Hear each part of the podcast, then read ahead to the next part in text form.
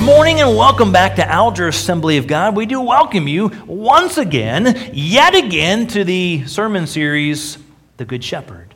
Now, some of you, you're in here and you're thinking, well, well, goodness, how many weeks are we in Psalm 23? I mean, it's not that long.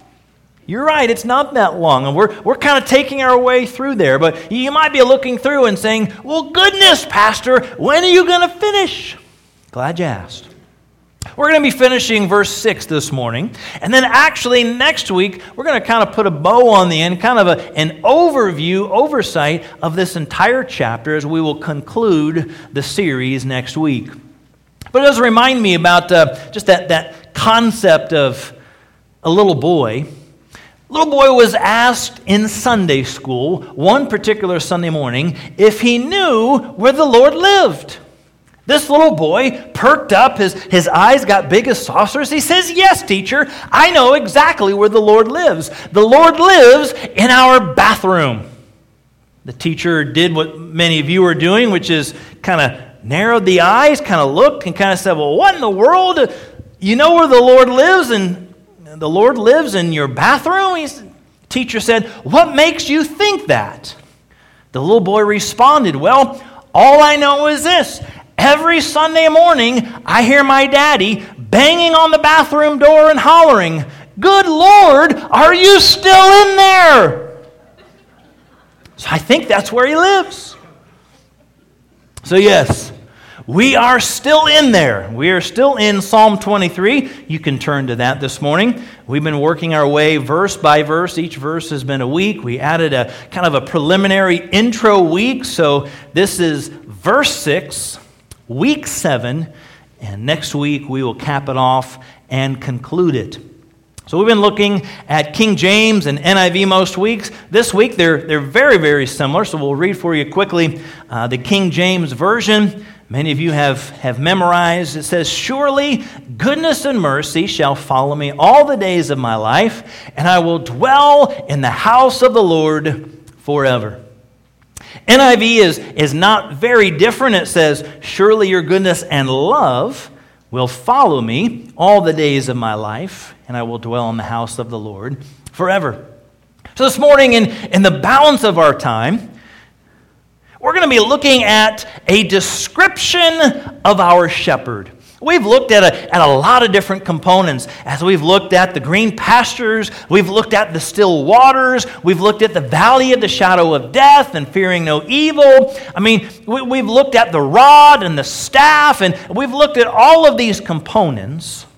This morning, I want to just look at and share uh, about a description of our shepherd, and we're going to look at that here from verse 6. So, first of all, I want to encourage us with this. We have a shepherd who provides certainty. How many of you enjoy certainty? You like to be certain about something. You don't like to be in the dark. You don't like uh, wondering, wishing, hoping, uh, not sure whether this is going to happen or not. We like certainty. The very, very first word of this verse says, surely. Surely, as in absolutely, positively, definitely going to happen. Then you see a couple of other words in there, not just surely, but it says that goodness and mercy shall follow. Surely, goodness and mercy shall follow. Not maybe goodness and mercy might possibly follow. Not perhaps goodness and mercy could potentially follow. The psalmist, David, is writing, he is very certain about this shepherd. He says, Surely goodness and mercy shall follow. And the end result is what? I will dwell. There's an awful lot of certainty that David writes about in verse 6, and that's because we have a shepherd who provides certainty surely is a, a very important word that, that begins this verse. Came across this video I want to share with you. It's a, a little girl, I think she's maybe about three years old, and she memorized the entire Psalm 23. Pretty good for a little girl. Now, you, you got to check it out. She's really, really excited about sharing this verse, and there's one particular word she just can't seem to wait to get to. Let's check it out this morning. Go ahead. Okay. The Lord is my shepherd. I'm looking at the camera while I'm doing the Bible verse. Okay, good. Why don't you look at the camera oh, too? Oh, okay. The Lord is my shepherd, I shall not be want. He makes me lay down in green pastures. He leads me beside quiet waters. He restores my soul. He guides me in paths of righteousness for His name's sake. Even though I walk through the valley of the shadow of death, I fear no evil, for you are with me. Your rod and your staff they comfort me. Surely, surely. Prepare a table before me and in front of my enemies. Now my head, you anoint my head with oil. surely, my cup. My cup, okay. My cup overflows. Surely, yes. Surely goodness will follow me all the days Surely of my life. My goodness and love. Surely goodness. Goodness and love will follow me all the days of my life, and I'll dwell in the house of the Lord forever. Surely? Is it yet? Surely? Surely? There's a, there's a certainty. When you say surely, we are saying, I can count on, I can depend upon, I can trust God. Surely. She couldn't wait to get to that word. She, she was wanting to share that word. Surely goodness and mercy shall follow, and I will dwell. Now, David's not saying, surely bad things will never happen to me. Because how many of you know bad things can happen? How many of you know that heartaches can happen? Illnesses can happen, difficulties, struggles, trials. We talked about going through the valley of the shadow of death. We will go through difficulty. David is not saying, surely nothing will ever happen to you. He's not saying that. He's saying, surely, and you shall, and you will understand the God we serve, the shepherd that we follow can help provide certainty. You can count on Him. You can trust in Him. You can depend upon Him. Yes, difficult times will come. Yes, bad situations will take place. But here's the good news surely, absolutely, positively, definitely, He will be with you in the midst of them. That's good news. He is a God who provides encouragement. He is a God who provides certainty. Look all through the Word of God. You see some men and women used in mighty, mighty ways by God. Have you seen some men and women in God's Word go through difficulty? Say yes. There we go. We've seen a lot of individuals go through difficulty. Now, in some cases, has God chosen to lift them out of the difficulties? Say yes. See, oh, this is good. This, see, we just, we, we can edit out the say yes part, and then, no, we'll just let it in there. I think about Shadrach, Meshach, and Abednego. In the fiery furnace, they were in the fiery furnace, and yet there was a fourth, like the Son of God, with them in the fiery furnace. God delivered them. They were not burned, they were not singed, and they came out. In that particular instance, not only was God with them, God delivered them. And we say, God, make every situation, make every circumstance that I'm in like that. Be with me and get me out of there. Does that happen every single time? We can probably look at many, many more circumstances at individuals in the Word of God who have gone through trials, who have gone through hardships, who have gone through difficulty. God did not remove them out of it, but God was with them through it.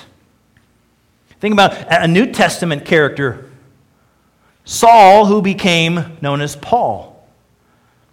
I mean, Paul he wrote about many of the different things that he encountered. I mean, shipwrecks, beatings, whippings, left for dead. I mean, it seemed like everybody and their brother was after Paul. He was, he was a wanted man. His, his face would probably have been hanging up in all the post offices in that time, right? And yet, God didn't necessarily deliver him out of everything, but God was with him in everything. And what do we have as an end result from the life of Paul? Towards the end of his life, he was imprisoned. Oh, joy, right? How many of you would love a little bit of incarceration for the gospel? He was in prison, and yet from prison, what did he do? Oh, me, oh, my, and, and sit and sulk? He praised the Lord. In fact, he did some writing. And we have multiple books of the New Testament, letters written to churches or letters written to individuals, even written during the time of imprisonment. There was the certainty of the fact, even in the midst of imprisonment, God is with him. It doesn't mean that God was going to take him or eliminate any difficulty or any hardship, but it's the promise, it's the certainty, it's the guarantee that God will be with us in those difficult times. Goodness and mercy followed alongside.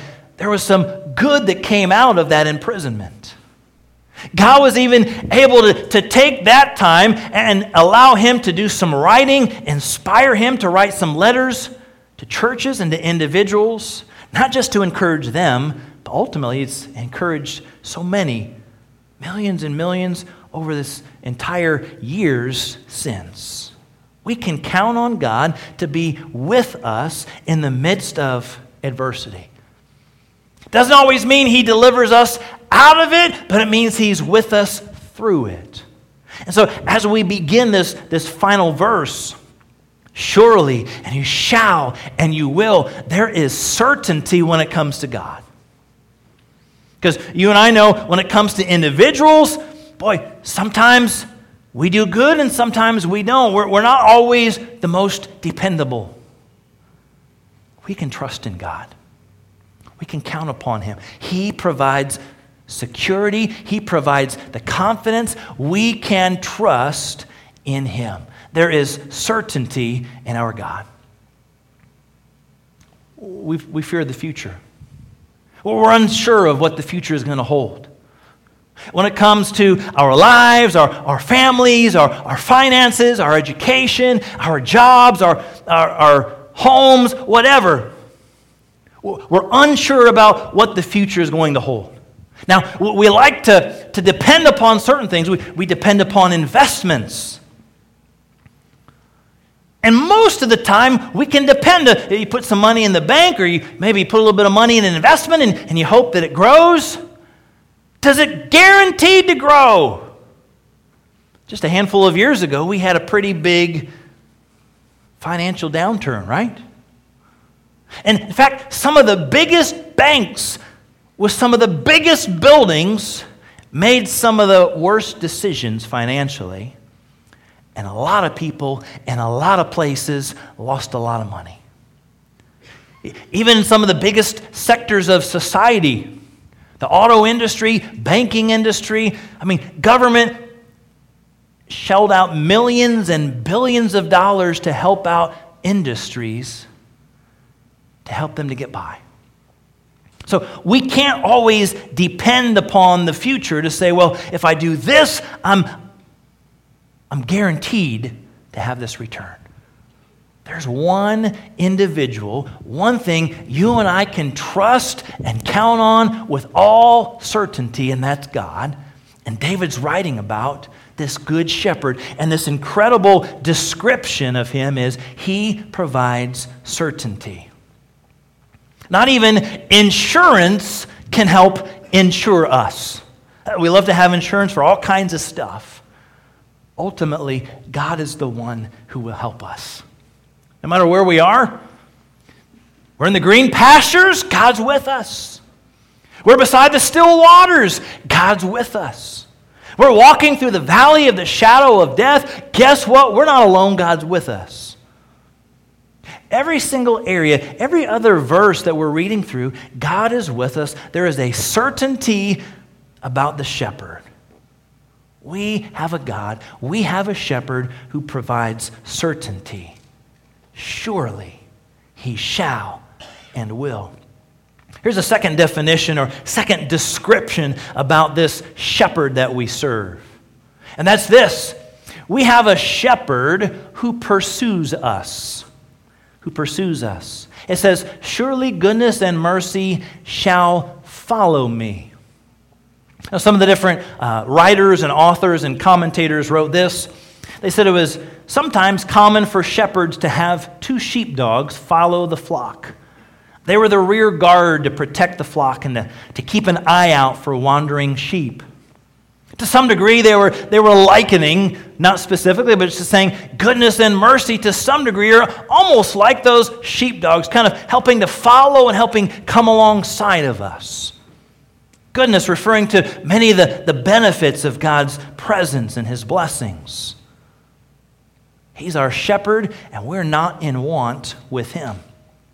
Someone said, mercy is grace in action. Grace in action. It's the fact that God gives us what we need and not necessarily what we deserve. Aren't you thankful for that? Giving us what we need and not what we deserve. So, goodness and mercy will follow us all the days of our life. There's that definite, there's that guarantee, there's that certainty. It's not just some, it's not just a couple, it's not just weekdays, it's not just weekends, it's all the days of our lives. But David wrote that goodness and mercy shall follow us. This particular word used for follows and and interpreted here as follows, and in many other cases is literally interpreted as pursue. This same word is used elsewhere in the Bible. Exodus chapter 14, verse 8, it mentions the chariots of Pharaoh pursued the Israelites to sea. Psalm 18:37 David says, "I pursued my enemies and overtook them." So, a little bit of a difference. Follow kind of carries that connotation. I'm, I'm tagging along behind, I'm, I'm kind of lingering along behind you. Pursue, that's active, that's seeking after. I think it's, it's pretty powerful here, this thought and this word for pursue lines up with Jesus himself as the good shepherd in, in, in the New Testament. John 10 10, he said, I am come that they might have life and have it more abundantly. He's talking about himself in this description. Luke's gospel, Luke 19 10, what does he say? The Son of Man has come to seek and to save the lost. He's pursuing, he's seeking, he's desiring to reach out to you and to me. We've got a shepherd who provides certainty. We have a shepherd who pursues us, who desires that we would come to know him as Lord and Savior. That's his heart, not just for those of us in this sanctuary, but for those outside this sanctuary.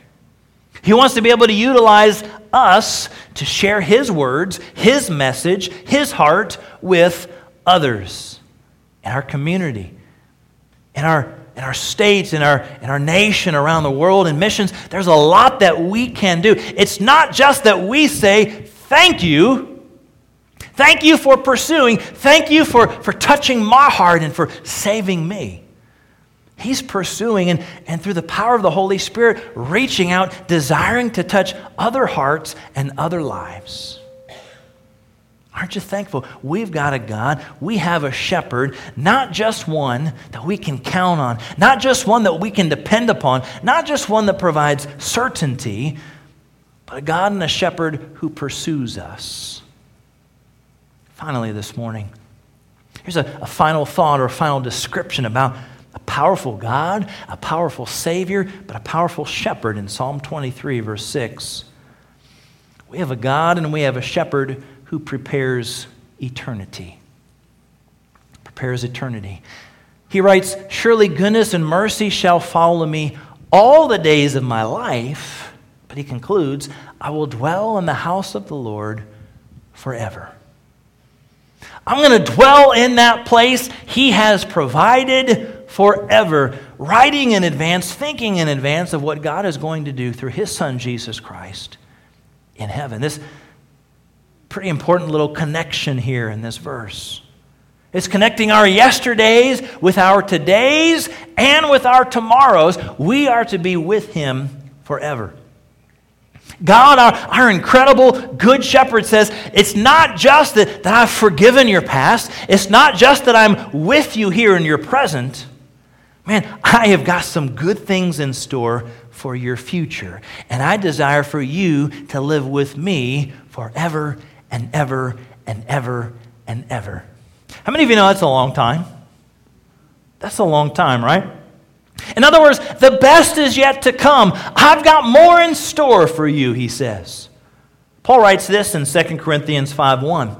We know that our body will be destroyed.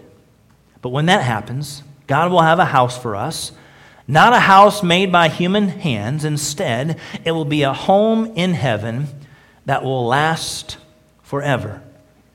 How long is forever? Say forever. Yeah, awful long time.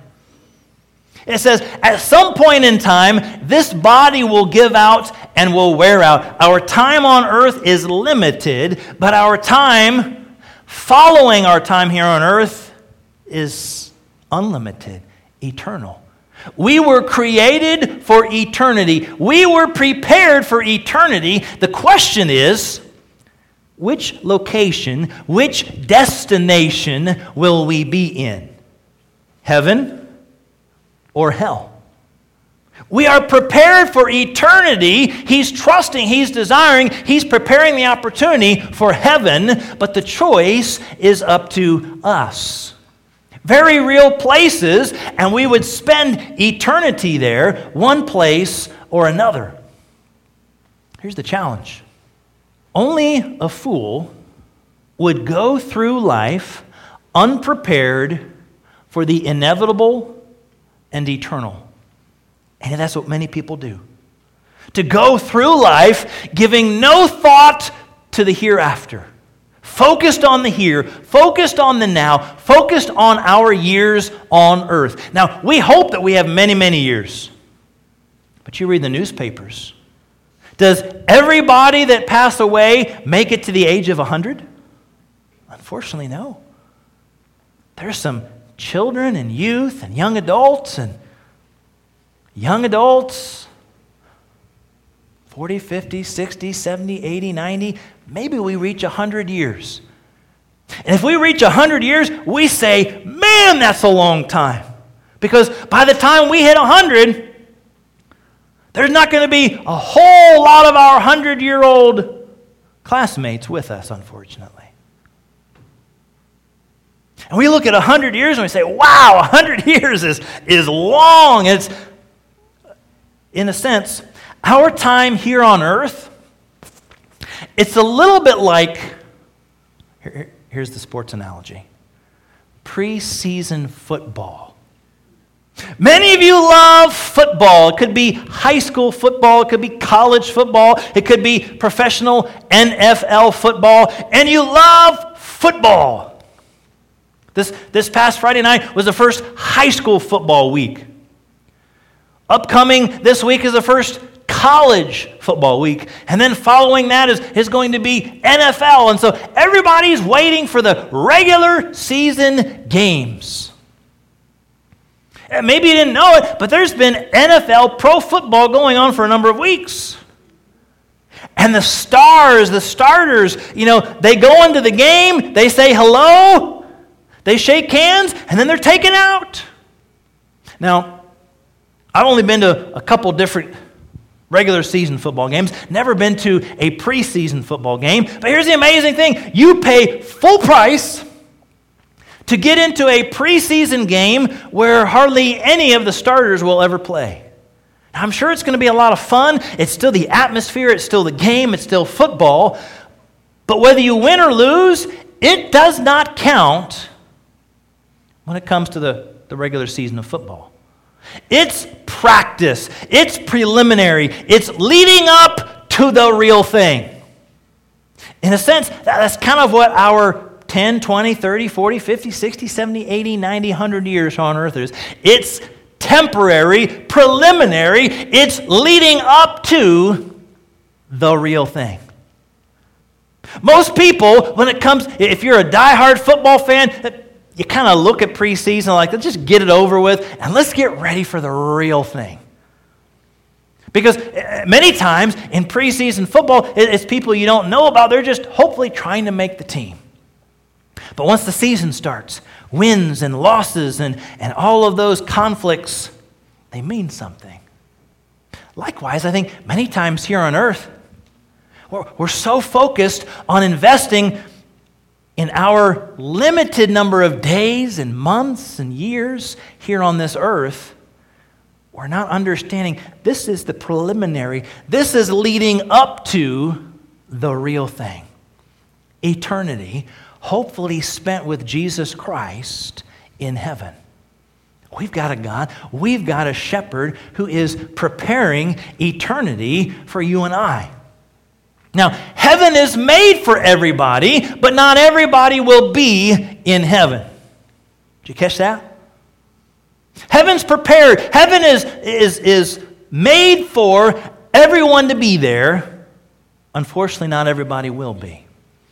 Now, if you ask people, the majority of people would say, I believe in God and I'm going to heaven. And many, many people, unfortunately, will be mistaken. It's not enough just to believe in a God. We talked about this a little bit a couple weeks ago on our Wednesday night. Looking at the Sermon on the Mount and, and uh, the wide gate and the narrow gate and the wide road and the narrow road. And, and so many people are going to enter the wide gate and the broad road that leads to destruction, which is hell.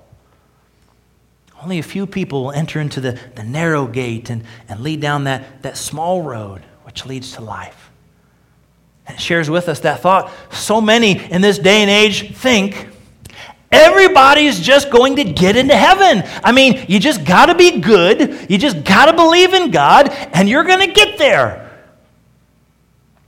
Heaven is created for everyone, but we've got to have a relationship with God to get in. What did Jesus himself say? John chapter 14 I am the way and the truth and the life. No one enters into the Father but by me. You can't get into heaven except by me. There's a relationship with me. It's not just saying, I'm a good person, I'm going to get there. So, God, this good shepherd that we serve, is preparing eternity. He's preparing heaven. But the choice is up to you, the choice is up to me. Will we choose to surrender, submit our lives, come to Him and say, Clean me, cleanse me, forgive me. I want to be a part of your family. We've got to live in light of eternity this morning. Certainly, we enjoy our time that's here, but this is the preparation for years and years and years spent with the Lord. This is going to be such a small portion.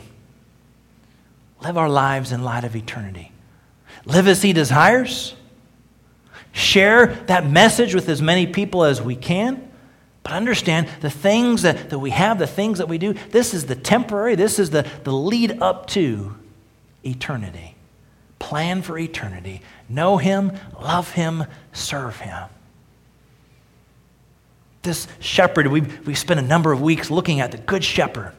Verse by verse by verse by verse. We come to verse 6, and see that we have a shepherd who provides us with certainty. We have a shepherd that pursues and seeks after us. We have a good shepherd who prepares eternity for those who have that relationship with him. Do you?